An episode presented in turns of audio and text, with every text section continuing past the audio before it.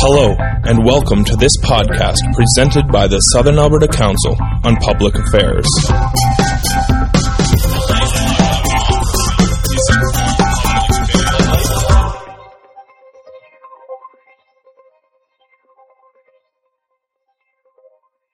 My name is Knut Peterson.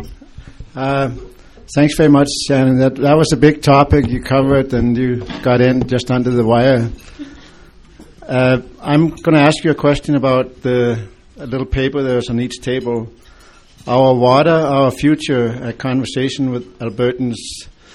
It's a government, Alberta government-sponsored uh, conversation that went around the province.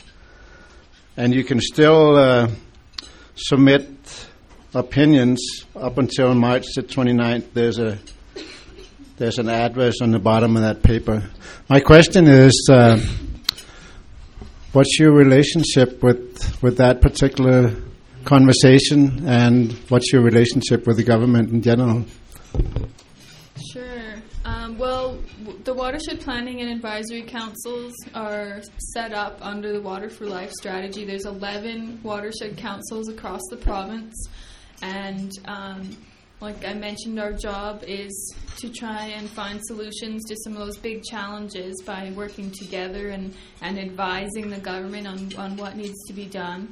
Um, that particular water conversation, um, we were invited to, to speak, so I did some introductions there and um, mentioned our headwaters work, and um, we had a stakeholder session and a public session that I spoke at, and um, but other than that, we don't have a lot of involvement in that particular event. That was a, a government initiative to get feedback from Albertans, and we were happy that they that they put that on because it was a promise made a, a long time ago, and um, I do think that this um, this new government. Since um, Alison Redford won the election and set up her new cabinet, has been a lot more open and um, listening to people, and so I, you know, we're very hopeful that that um, water conversations events will translate into, you know, good policies and um, improving um, watersheds in terms of water quality and, and looking at those big issues. And, you know, we we also um, work closely with um, giving feedback and input into the South Saskatchewan Regional Plan. We meet with um, those folks um, to share information and tell them what we found and what, you know, direction we think that needs to go. And so far it's been very positive that, you know, we think we're on the same page overall. And, of course, you know, no one's going to be one hundred percent happy, but it'll be a good start, um, like the, the Lower Athabasca Regional Plan was. So I think um, we're very fortunate as well to have uh, Minister Diana McQueen as the Environment and Sustainable Resource Development Minister. Um, she's very um, intent and, and keen on listening to people and really takes things seriously. So that's been very positive.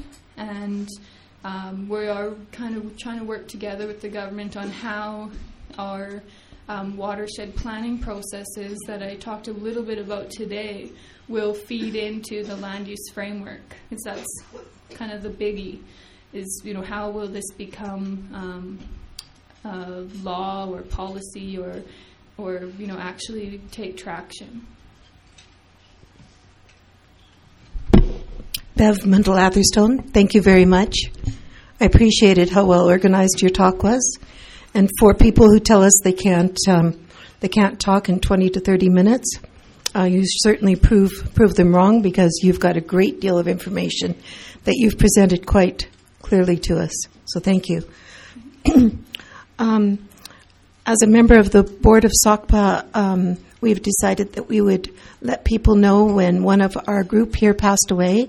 And um, unfortunately this week, Doctor Lori Walker, who was Dean of the Faculty of Education about fifteen years ago, um, passed away this week, and his memorial is yet to be announced. And I think we'll have um, a card out in the lobby for people to sign. Okay, now on to my question. Um, I noticed in your in your talk that you combined um, that you did not combine the public and the stakeholders. You had us as two different groups. At our table, we decided that we, the public, are the stakeholders. So that was just a comment. Um, my question is, where in your research did you put clear cutting? Because I noticed the castle still looked pretty good on your maps, but as one of the protesters against the clear cutting in the castle, of course, we were very concerned, and I didn't see that under threat. So I wonder where clear cutting is. Uh, I commend you that you got together um, the the people who are doing the clear cutting with the protesters. Uh, the meetings, the lack of meetings was not due to the protesters' lack of trying. And and the third part of that is, you talk a lot about the trout uh, in terms of looking at the quality of the water. Apparently, the bull trout may be one of the best indicators. The proverbial um, um, canary in the in the mine, as the bull, the trout need the freshest and coldest water in order to live. Thanks. Okay, there's a lot of my question. My there. question is really about the clear cutting, where that fits in, right. in the castle. Okay, I'll, and first I'll just explain too why the what the difference between the public and stakeholders. The stakeholder group was um, specifically selected by people that could do something on the ground right now today to make a change. So people who owned land there, people who operate there, like the forestry companies and the shells, and um, so it was because we were asking them to commit to a specific action. So that's why they were there. The general public is more for, um, you know, it's, it's support and information, and you know they can certainly help. Um, but they may not be able to do something today on the ground. Um, and then in terms of the logging, um, I believe that this the data that we have is from two, uh, twenty ten, so things may have changed a little bit with the logging of happening just obviously this year and last year. Um, so you know, we will update this as the data becomes available, but it does take some time before that will be reflected in the data. And um, I guess just to address the, the logging issue in, in general, it's like our view is that we need to raise the bar. We need to look at what are the, the best practices that we can use to ensure that we're protecting water quality and the bull trout and all of that, because there are good examples. Our neighbors to the west, B C, has some some stricter practices that maybe we could look to. It also comes down to where. A lot of the times, you know, forests do need some disturbance, uh, and fire is a real threat. But we need to look at, you know, is there already a lot of disturbance in this area? What is the age class of the trees? What will the impact be on water quality and, and erosion? We need to do maybe more um, careful assessments of those things before we just jump at, to the conclusion that there's trees, let's cut them down. And I think the government is is moving in that direction. They recently hired a person to do some detailed watershed assessments of um, some of those parameters, like to to have more information available and be more careful and selective in where we do uh, forestry.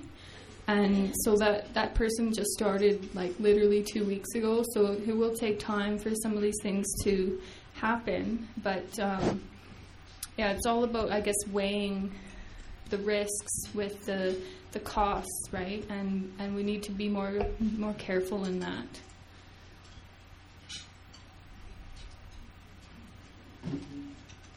Hi, Shannon. Thank you.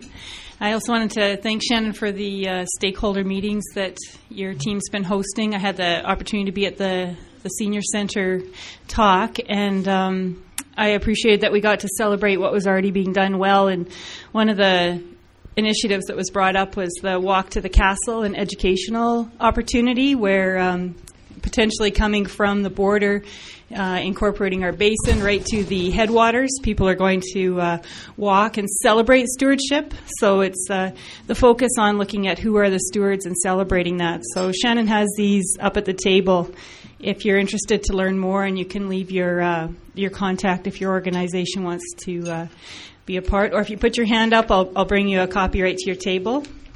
My question for you is, uh, up to this point, and you can choose where you want to give the start with the bad news or the good news, but what has been your biggest roadblock or your most challenging experience, and what is the most rewarding so far in this work in uh, collaborating the the community of the, the watershed?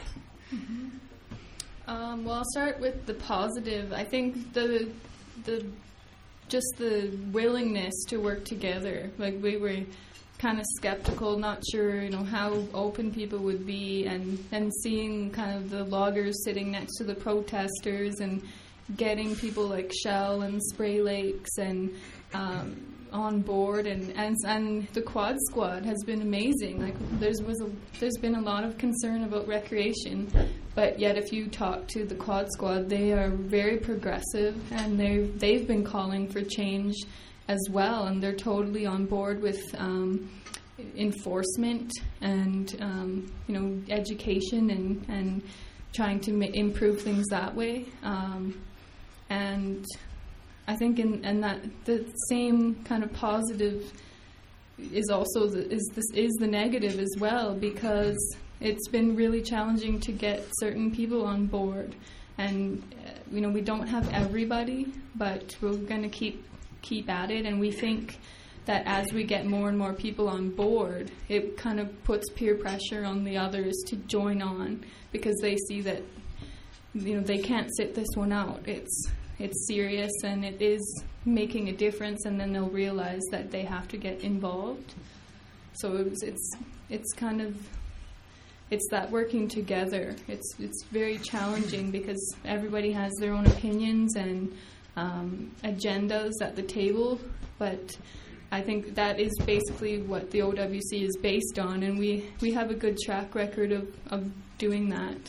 Even our, our board is a good example of that, how we manage to work together with very different um, points of view. Uh, I'm Trevor Page. Um, I was pleased to hear that part of your strategy is to bring protesters together with the authorities or industry and sit at the same table to discuss things. I think I saw on your list of goals that you had on one of your slides that contamination of water was right down at the bottom. And I wonder whether your consultations include the oil industry, whether you're concerned about contamination from fracking. Uh, certainly the inhabitants of Longview are, where there's about fifteen wells being drilled right now, and fracking is supposed to start within municipal limits in Lethbridge within the month, before the end of the month. So are you in contact with the oil industry, and are you concerned about the danger of contamination of water from fracking?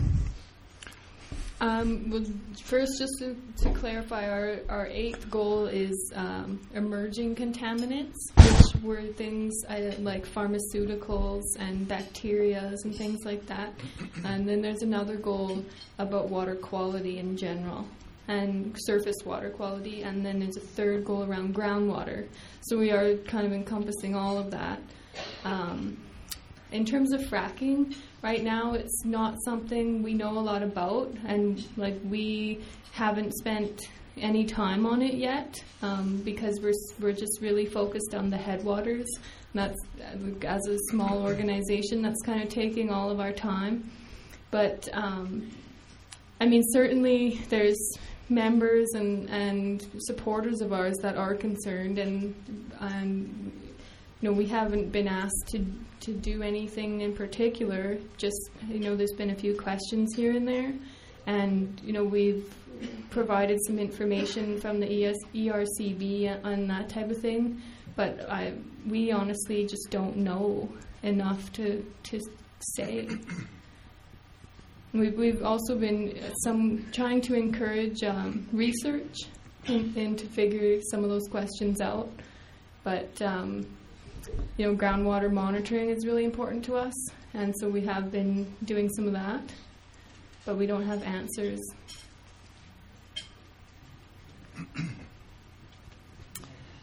My name is Van Christou. Uh, thank you very much, Shannon, for such a clear and concise view of a large subject and a very important subject. Um, I don't want my comments or my questions to be misconstrued as being against studies, extensive studies. In fact, I'm all for more monitoring of what's going on. But I feel that there's certain common sense that has to go into this whole picture at this present time. And and time is important. And uh, do we have time to waste on extensive, many-year uh, studies on a matter that we know already that the eastern slopes of our, our Canadian Rockies are very, very slow in reproduction of soil. Soil forms at the rate of one inch in a thousand years on the eastern slopes. It's five times faster than that on the western slopes of the same Rockies. It's only common sense that we here in Lethbridge, living right in, in the middle of the Palliser Triangle, a semi-arid desert, that the water source here, the Castle in particular, is far more important than and far more dangerous uh, in in uh, that it might be lost than even farther north, uh, west of Calgary. This is a very critical area, and it seems common sense to me that no clear-cutting should be allowed at all. And yet here we are permitting clear-cutting when the rules and regulations here in Alberta are way more lax than they are in B- British Columbia, our next-door neighbor, where they don't have the same problems at all that we have here. Uh, I, my question to you is, do you not agree that um, we should, I'm all for you, you people doing your studies and uh, having the effect that you have, but I was very glad to hear Knut say that uh, there is an avenue where we should address it as individuals in this area to make government clearly knowledgeable in the area that we are worried about our future water supply with clear cutting. Yeah, and I would agree with that, that we don't want to spend a lot of time on on big studies, and we haven't. This this report was done in four months just based on existing data that we already could get our hands on easily, because we didn't want to do that. We knew it was urgent. And so um, that's and that's also why we started with an action plan, where we're actually asking people and writing down things that are going to happen right away, because um, we wanted to get some of that success and some of that um, positive things happening on the ground. And um, and now we're we're going to also move into setting those targets and policy as well. But but we did start with action, because we agree with you. Um, and I I think I already touched on the logging. I'm not sure if you wanted more information on that, but I we certainly agree that there's you know a. a a place for it and, and a place not for it. And we need to figure that out, and you know maybe looking at B C and looking at um, different practices is the answer.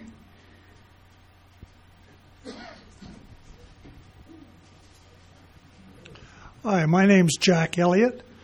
Um, has the provincial government ever given any indication to the Water Council as to why they're not operating their water conversation through the councils? Um, well, I think it was just because it was a promise made by the Premier um, during the election. And, and you know, it's been talked about for a long time as, as the government wants to listen to Albertans directly. And I think with the minister herself being at the water conversations, or at least some of them, and you know, listening was was really important. And um, they they have like their policy division that organized all of those meetings, and they're the ones that had the um, um, options, the policy options created to test with the public, and we didn't really have anything to do with uh, creating those policy options. It was really them, and so I think that's why um, you know we were in, invited to, to speak, and we had our display, and and we participated, but um, you know, it wasn't. It wasn't intended to be uh, uh, to go through the watershed councils. Um, it was intended to be, we are the government listening to you now. Yeah, because for a million dollar budget, you would have thought that it would have made more sense to facilitate this through the council, who already had the background and the working information to work with. In some ways, um, like we, we don't have a lot of information on fracking. We don't have a lot of information on water and wastewater treatment plants. Those were two of the topics. Um, you know, we have some information on lakes and reservoirs and water management. And um, but I, I I think they made the right decision. And and the other thing is, because it kind of happened so fast, they were they were ready years ago, waiting to do it, and just needed the go ahead. Mm. And we weren't involved in that. It was it was quite some time ago where they developed this this plan, and and I'm not sure exactly where the million dollars went. That I'm not, that may have included their staff time, and I guess they did hire quite a few consultants as well. But um, I th- and the watershed councils really vary. Some they don't all focus on the same issues. So that was probably another reason. Okay, thank you very much. Hi, Shannon. Hi. Uh, my name's Debbie Gregorash, and I know Cows and Fish have been instrumental in um, helping ranchers in the foothills take care of their streams and creeks. I'm just wondering if the people in the flatlands, like the irrigators, et cetera, appreciate what those people do, and is there ever uh, a tying together or a meeting between the people who work so hard to keep our water potable, uh, and the people downstream who use it, especially in irrigation country here. Mm-hmm. Um, I can't think of a specific meeting just for that, but you know, it's certainly something we bring up when we meet with them. That uh, the headwaters, in particular, are the source of their irrigation water, and they they understand that, and they're most of them are quite supportive of the O W C. Um, uh, some of them donate to us, and they're quite active on our board and on our teams, and coming to our events and things um, for the most part. And um, you know, there is a recognition that, that they depend on the the upstream for sure. Um, I, I think that is something we could work on. We could, you know, um, maybe do a better job of, of sharing those stories. And and it's also something that comes up a lot is kind of the urban perspective. Do they appreciate um, the ranchers and the headwaters and all of that as well? And I think, um, you know, we we do a lot of events and outreach and and all of that, but um, you, you can always do more.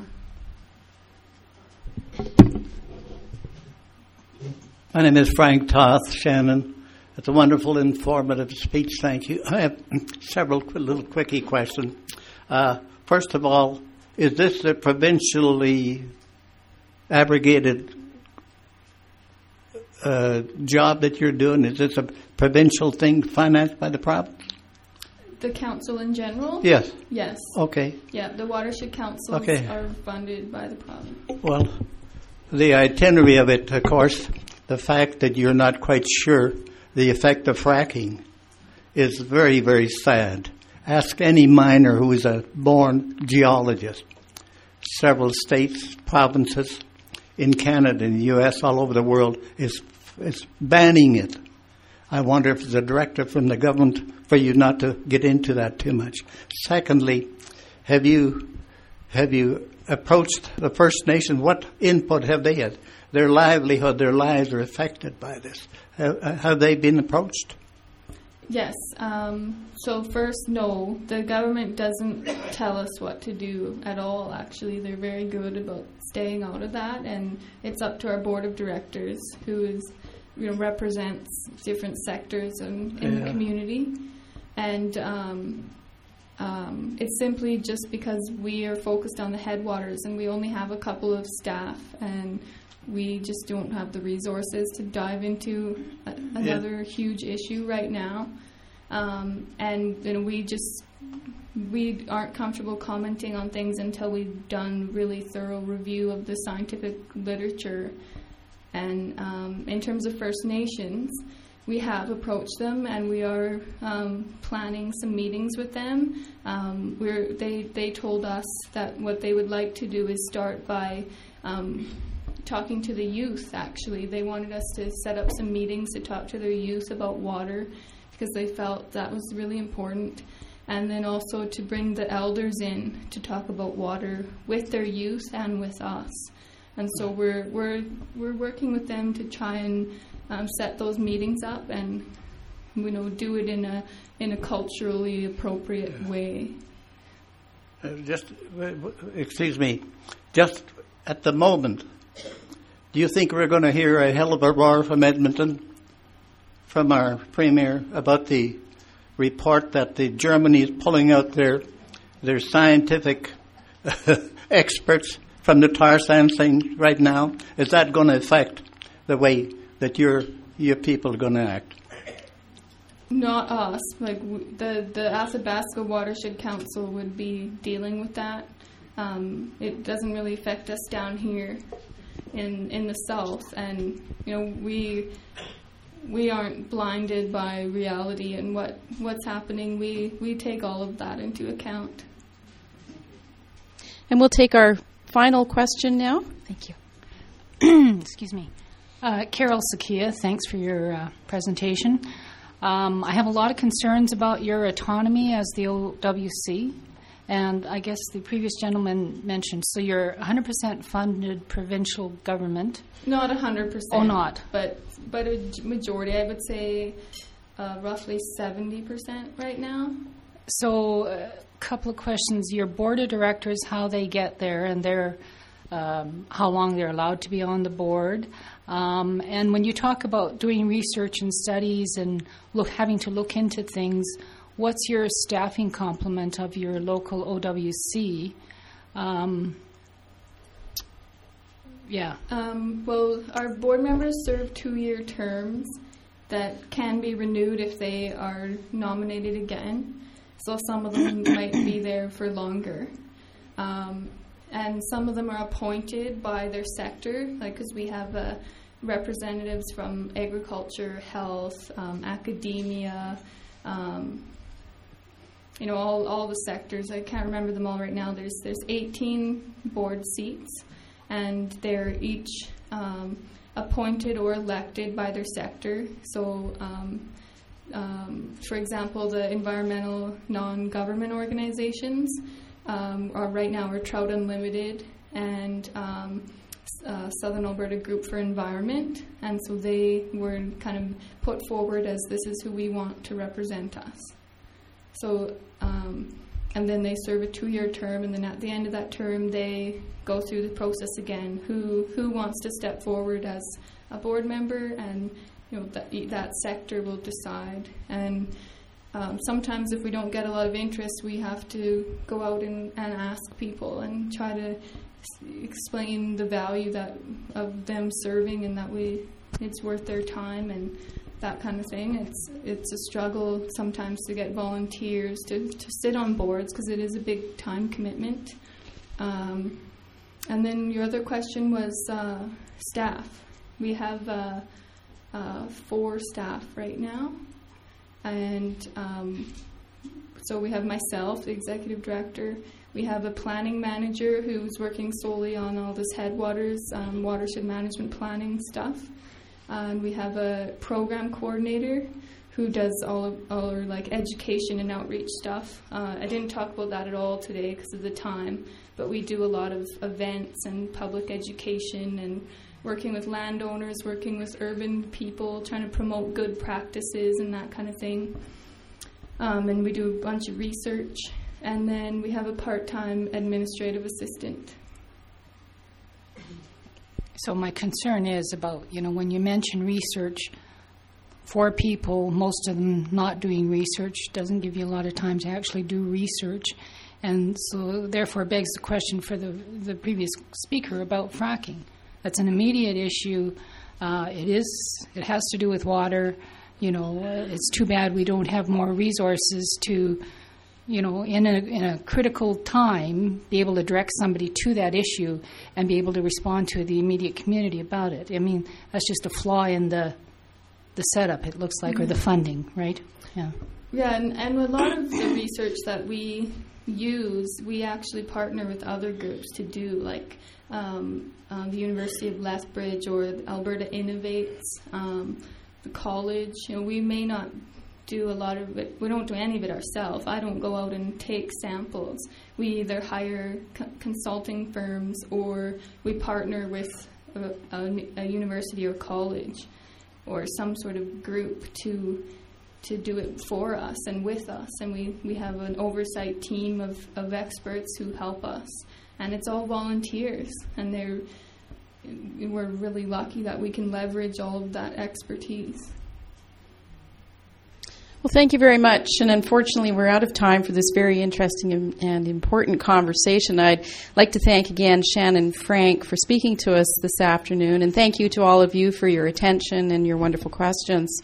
And uh, just a reminder that we'd love to see you out uh, at future S A C P A events. So I'd like to thank Shannon one last time today. Thank you very much.